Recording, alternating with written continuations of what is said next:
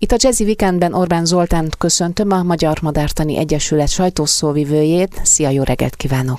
Szervusz, jó reggelt, üdvözlöm a hallgatókat is! Az Egyesület többek között most arra hívja fel a figyelmet, hogy két éves szünet után ismét útjára indul a Fülemülék éjszakája országos rendezvénysorozat, amely már a múlt héten elkezdődött, és egészen május végéig tart. Ennek keretében az ország számos helyszínén várják az érdeklődőket szabadtéri koncertet élvezni, hiszen a Fülemülék ugye ezt Shakespeare drámából is tudjuk, hát varázslatos torkú énekes madarak. Igen, és ugye nem csak a fülemülék énekelnek, hanem szinte már minden, ami itthon tartózkodik, hazaérkezett. Ez azt jelenti, hogy a klasszikus ilyen délutáni, késő délutáni fülemülék éjszakája programon akár 8-10 madárfajt is lehet hallani, énekelni, aztán meg is lehet ezeket figyelni, és hát ebben az időszakban indulnak el a bagyok, tehát arra is jó esély van, hogy akár két-három bagolyfaj valamelyik képviselőjével is találkozhatunk az eseményeken. Mint mondott, sok énekes madár szerepel és hát nehéz köztük különbséget tenni. Nyilván az avatott füleknek ez egészen egyszerű. A fülemülékre miért figyelünk kiemelten? A fülemülének a, a hang ereje, a hang teltsége, minősége és a trillája egészen elképesztő, tehát kimagaslik az egyébként rendkívül változatosan szépen éneklő fajok közül. Ugye az is a különlegessége a fülemülének, hogy éjszaka is énekelnek a hímek a költési időszak legelején, tehát szinte bármelyik lakott területen élő énekes madárfaj énekelhet éjszaka, különösen ott, hogy ahol, ahol mondjuk erősebb lámpák világítanak, házi farkú széncinke, és még sorolhatnám. Ezek azonban alkalmi éneklések, a fülemüle hímek a költés időszak legelején április-májusban viszont órákon át énekelnek éjszaka. Ennek ugye több oka is lehet. Az egyik például az, hogy a hidegebb levegőben jobban terjed a hang, ami jobban vonza a tojókat. Ugye csak a hímek énekelnek a fülemüléknél is, illetve hogy az előbb mondtam, ilyenkor a tavaszi időszakban akár tíznél több madárfaj egyszer, hímje egyszerre énekelhet, ami hatalmas hang kavalkádot jelent, és hogyha egy madár beáldozza az éjszakájának egy részét, akkor ilyen versenytársak nélkül tudja hallatni a, a hangját. Ugye ez miért fontos? Ugye a madár hangnak kettős szerepe van, már úgy értem, hogy a, a hímek ének hangjának. Egyrészt ez hivatott elriasztani, eltántorítani a rivális hímeket, jelöli, hogy ez az én területem, ide ne gyere. Tehát ilyen szempontból a madárének egyrészt a kocsmai szájkaraténak is megfeltethető. Ugyanakkor pedig a madár hang egyben, ugye a hímek ének hangja egyből a római és Júlia erkély jelenetéhez illeszkedhetne, ugyanis vonza a tojókat. Ugye ez Hogyha már Romeo és Júliát említed, itt az előbb picit bizonytalanul Shakespeare-t hivatkoztam, aztán ahogy hallgatlak téged, jutott eszembe, hogy a fülemüle éjszakai énekét követi a hajnali pacsírt a dala, és jelzi a fiataloknak, hogy fogy az idő, nem tudom, te erre gondoltál-e, nem igazándiból itt az udvarlási részre. Mert akkor ugye ez tényleg így van, hogy a pacsírta váltja a fülemülét az éjszakai műszakost. Igen, nagyon korán elkezdenek énekelni a, a pacsírták, főleg ugye a mezei pacsírta, bár az már inkább a, a nappalhoz kötődik, de hát ugye az nem elvárás, hogy egy szép író pontosan, hogy is mondjam, alkalmazza, használja az élőnyeket, akár a madarakat. Egyébként meglepően pontosan szokták ezeket használni. Igen, hisz, és ugye ez is jelzi, hogy bizonyos madárhangok, bizonyos madárfajok vagy a megjelenésük szépsége, de még inkább a hangjuk minősége miatt milyen mértékben érintik meg az átlagembert, hiszen ilyen tekintetben Shakespeare is egy átlagember volt, mert nem ökológus, nem, nem madártani szakértő volt. Egyébként az angolok világviszonylatban is élen járnak a, a madár megfigyelés kapcsán, tehát ez is jelzi, hogy, hogy már a, a kortájt is nagyon odafigyeltek. Tehát ugye a madárhangnak ez a kettős szerepe van, és nagyon izgalmas, hihetetlen sok kutatás foglalkozik ezzel, hogy fajoktól eltérő. Tehát vannak olyan madárfajok, ahol a hang ereje a, a legfontosabb vonzerő a tojóknál, van, ahol a, a trilla összetettsége, változatossága, tehát például a seregélynek a, az ének hangjában a, a fajra jellemző saját hang az mondjuk csak 30 százalék, a többi 70 százalék pedig utánzott hang, más madárfajokat utánoz, vagy más környezeti zajokat, és ez bűvöli el a tojókat, és ezért is nagyon fontos az, amit ugye a fülemüle jól kihasznál, hogyha nincsen kakofónia, nincs egy csomó más bezavaró énekhang, hanem csak ő énekel, és a hideg levegőbe ez messzebbre terjed, akkor gyakorlatilag ez, ez vonzóbb a tojók számára, és a hímnek pedig ez az érdeke, hogy, hogy elbűvölje a tojókat, ez egy rendkívül összetett, rendkívül bonyolult, folyamatosan kutatott mechanizmus, és így még különösebben érdekes, hogy, hogy akkor választ tudunk adni, vagy részben választ tudunk adni, hogy a fülemüle vajon éjszaka miért nem alszik, miért énekel órákon át. Azért az embereknél is így van ez valahol, nem? Ugye a csajokat a, a nagyobb dumás férfiú könnyebben meghódítják, Persze, ugye vannak ezek az optikai tuningok, persze.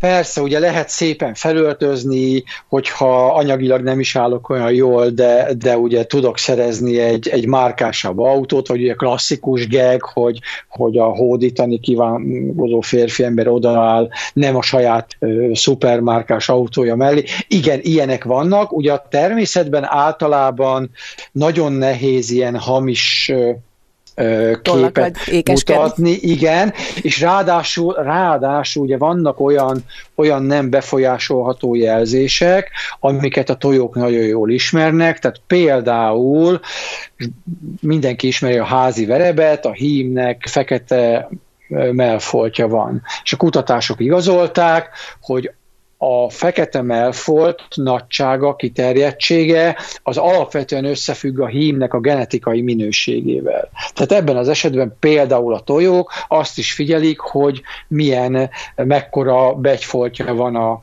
házi verép hímeknek, vagy például a füsti fecskénél, ugye ez a mélyen villás farkú fecskénél, azt lehet tudni, hogy a hímek genetikai, biológiai minőségét alapvetően mutatja, hogy milyen mélyen, milyen hosszú a farka, és milyen mélyen villázott. Ugye ezt hogy derítették ki a kutatók? Hát megfogtak egy csomó madarat, mint a mi gyűrűzéskor, mondjuk vért vettek tőle, és ezt a vért utána laboratóriumi vizsgálatnak vetették alá, és így ki lehetett deríteni, hogy a labor eredmény eredményei alapján melyek a szuperhímek, tehát így próbálják meg a tojók, hogy is mondjam, kideríteni, vagy pontosítani azt, hogy melyik a szuperhím.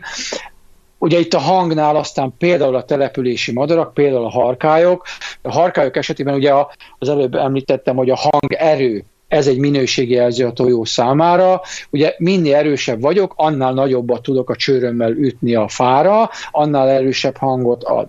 Ez van a természetben, igen ám, csak a települési harkály hímek rájöttek, hogy hamis jelzést tudnak adni, szervóként tudják használni például a fémeres csatornát, kandellábertetőt, vagy a tányéros tévét, és akkor az van, hogy inkább a fémet veri, mert átveri a csajt, mert ott egy gyengébb fizikumú hím is nagyobb zajt tud kelteni. Tehát ez egy ilyen hihetetlen oda-vissza idézőjelben harc a hímek és a tojók között, és az előbb nagyon jól mondtad, pont ugyanezek a játszmák zajnak köztünk, emberek, a hölgyek és a, az urak között is. Igen, igen, ez egy nagyon érdekes, nagyon összetett mechanizmus. Azért megérezzük nyilván, ha nem tudatosan, akkor tudat alatt, amiről ugye egy nehéz beszélgetni, mert nem tudatos, de azért nyilván a természet tud igazságot tenni. Az más kérdés, hogy valóban egyre több az ilyen átverés az állatvilágban is, meg hát az embervilágban is.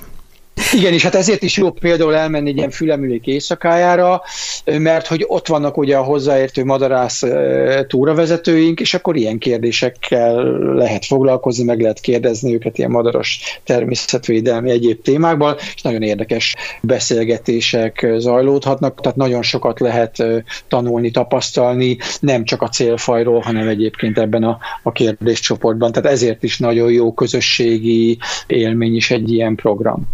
A beszélgetést mindjárt folytatjuk Orbán Zoltánnal, de zenét hallgatunk előbb itt a jazzin, jön Mór Bernadett dala, ez a plegyka. Itt a Jazzy Weekendben Orbán Zoltánnal beszélgetek, a Magyar Madártani Egyesület sajtószóvivőjével. Még egy pillanatra térjünk vissza a beszélgetés első témájához, hogy fülemülék énekét hallgatni. Ehhez kiváltságosnak kell lenni, hogy valami olyan helyen éljünk, ahol a közelben vannak, vagy pedig bárhol, vagy legalábbis nagy eséllyel több helyen felfedezhetőek. Ezért vagyunk igazándiból szerencsések, mert hogy a világ egyik legszebb énekhangú madaraként a fülemüle velünk él a nagyvárosokban, egészen a belvárosi területeken is. Ott, ahol nagy parkok vannak, kiterjedtebb, sűrű bokrosokkal, Budapesten például, a Margit szigeten, ott találkozhatunk ezzel a, a madárral, és ez ugyanúgy érvényes a többi nagyvárosunkra, és minél kisebb, minél vadregényesebb egy település, annál nagyobb az esély, hogy a fülemülével találkozunk, tehát országszerte a lakott területeinken, a településeinken a fülemüle még mindig gyakori, ezért nagyon jó programot szervezni rá, hiszen nem kell kimenni a vadonba, hanem találkozunk mondjuk egy parkban, egy park szélén, és akkor ott rögtön meg lehet hallgatni ezt a madarat is. Uh-huh. Még két témát érintek, beszéltünk róla, úgy a fióka mentés fölöslegességéről, mint a fás-bokros ligetek tavaszi eszetlen írtásának káros hagyományáról? Nem, nem tudom, a fiókák már kelnek-e, vagy A fióka mentés még... az most, hogy beszélgetünk, már a legkorábbi fiókák el is hagyhatják a fészket, tehát ez a szezon most kezdődik, és igazán itt az lenne a cél, hogy megnyugtassuk a kedves hallgatókat, hogy azok a madárfiókák, amivel találkozunk, ezerből 995-ször, vagy még gyakrabban nem szorulnak mentésre, nem árvák, nem estek ki a fészekből, a szülők ott vannak a környéken, etetik őket, tehát nem kell őket teljesen feleslegesen hazacipelnünk, elég, hogyha óvatosan megfogjuk őket, és egy közeli bokor alá betesszük, és hagyjuk, hogy szépen éljék az életüket. Mert hogy segíteni így, így módon tudunk, vagy hasznosan nem tudunk, de ártani azért annál többet, ha mondjuk elvisszük őt szegényt haza egy cipős dobozba, hogy majd mi életben tartjuk, megetetjük, aztán hát annak rossz vége lesz. Gondolom. Igen, igen fe, ugye alapvetően felesleges. Ugye hát most az úgy működik a természetben, hogy a tojások és a fiókák 70-90 százaléka el fog pusztulni. Miután elhagyták a fészket, mondjuk egy fekete rigó még, még közel két hétig nem csak eteti a fiókáit, hanem tanítja a túlélési fogásokra. Na most, ha mi hazavisszük a fiókáknak adott táplálék, biztos, hogy meg se közelíti azt a minőséget, amit a szülők hordanak, ami hiánybetegségeket okozhat a fiatal madaraknál, másrészt pedig mi tényleg csak etetőgépek tudunk lenni, és nem tudjuk megtanítani a fiataloknak a túllési fogásokat. Tehát, hogyha a szülői gondozás, továbbképzés mellett a fiókáknak alig 10-20 százalékos a túlési esélye. Az általunk idézőjelben megmentett madarak esetében ez a középtávú túlési esély közel nulla, mert hogy elengedjük, mi megnyugtattuk a, a lelkiismeretünket, és egyébként mivel nem tudtuk megtanítani a túlési szabályokat, az a madár néhány óra, egy-két nap múlva szint biztos, hogy el fog pusztulni. Uh-huh. Tehát feleslegesen ne avatkozzunk be. Ha mindenképpen segíteni szeretnénk, kell, vagy akarunk, akkor azt javaslom a kedves hallgatóknak, hogy olvassák el a vonatkozó nagyon részletes anyagunkat a honlapon, hogy tudják, hogy akkor minimum milyen minőségű táplálékot kell adni a fiataloknak, hogyan kell elengedni őket. És van egy nagyon-nagyon jó módszer, egy köztes módszer, amikor úgy segítünk, hogy nem avatkozunk be, hogy ez a veszőkosaras megoldás, találunk egy madárfiókát, vagy bajba került fészekaljat, betesszük egy, egy veszőkosárba, mert ugye a hölgyek ez az ovális veszőkosár, szeretnek boltba járni, és akkor azt, hogyha a megtalálás helyén felkötözzük kisebb létre segítségével a fák, bokrok magasabb ágaira, akkor utána ott a szülők tudják gondozni tovább a fiókákat, és nem mi vállalunk a, a fel, teljesen feleslegesen olyan feladatot a fiókák etetésével, amit amúgy sem fogunk tudni jól megoldani, tehát mindenféleképpen előtte tájékozódjunk, de, de mondom, nem kell túlagódni a dolgot, a fiókák felnevelése alapvetően a, a szülőknek a, a dolga, ezt jól meg is teszik, és az általunk látott madárfiókák messze-messze túlnyomó többsége nem elárvult, és nem esett ki a fészekből. Oké, okay, ez megnyugtató, azt pedig hát akkor fogadjuk el, hogy bár egy brutális számot mondasz, hogy a fiókák mekkora hányada pusztul el, de hát azon kívül, hogy ez ugye szentimentális kis szívünknek rosszul esik, de ez a természet rendje, tehát ez így normális. Igen, és hát írdatlan számokról van szó. Pont amikor ugye annó már több mint tíz éve ezt a fiókamentős anyagot állítottam össze, akkor utána néztem, megvizsgáltuk, hogy a Magyarországon a lakott területen élő 45 leggyakoribb madárfajnál az állománybecslések alapján milyen fióka számról van szó. Középbecslésen ez a 45 madárfaj Magyarországon minden évben van közel 120 millió fiókája. Tehát itt óriási szám van. Jó, hogyha segíteni akarunk, de okosan értő módon kell, nem így kell, nem így kell, hogy a családi környezetből kiragadjuk feleslegesen a fiókákat és hazavisszük, mert hogy ott vannak a szülők, inkább arra figyeljünk oda, hogy a szárazodó tavaszokon, nyarakon ö, egyre kevésbé jutnak ivóvízhez például a területeken a madarak, akkor itassuk őket egész évben, az év 365 napján, tegyünk itatót, és akkor ezzel tevőlegesen jól tudjuk őket segíteni, tehetünk ki mesterséges adókat, a fogyatkozó fecskéknek műfészket, tehát értő módon kell segíteni, hogy mindenki értse. Tehát a, a madaraknak a nevelése az egy szakma, érdemes utána nézni, nem elég a jó szándék, tehát tájékozódjunk szakmai megfelelő felületen, ugye tudom ajánlani a Madártanegyeset honlapját, és akkor biztos, hogy nem csinálunk rosszat. Oké, okay, tovább kell mennünk. Két mondat erejéig, akkor már érintsük a harmadik szempontot. Ugye továbbra is tartja magát, illetve kérdezem,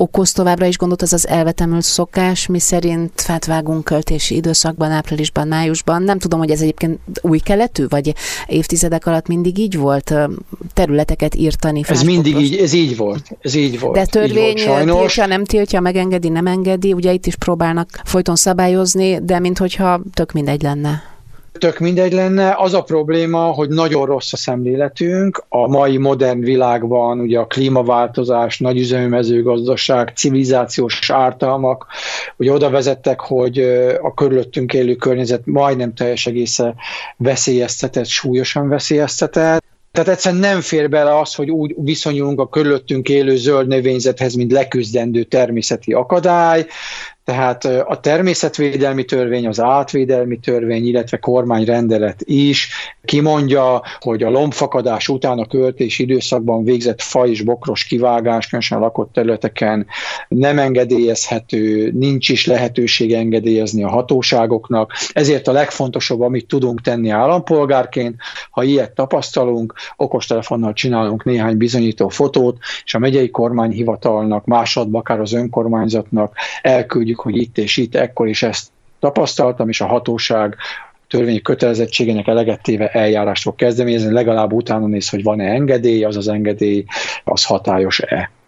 Hogyha teszem fel a közútkezelő műveliet, mert én például tudok Cigliget környékén tavaly vagy tavaly előtt, nem tudom miféle hivatkozással, pont májusban sorba tarolják a fákat. Tehát, hogyha szervek, nem magánember, a szomszéd, aki nem tudja, vagy nem akarja tudni, teszi ilyet, és bejelentem, ez egy ilyen beugratós kérdés, olyankor is tegyünk ellene valamit, vagy rántsuk meg a vállunkat?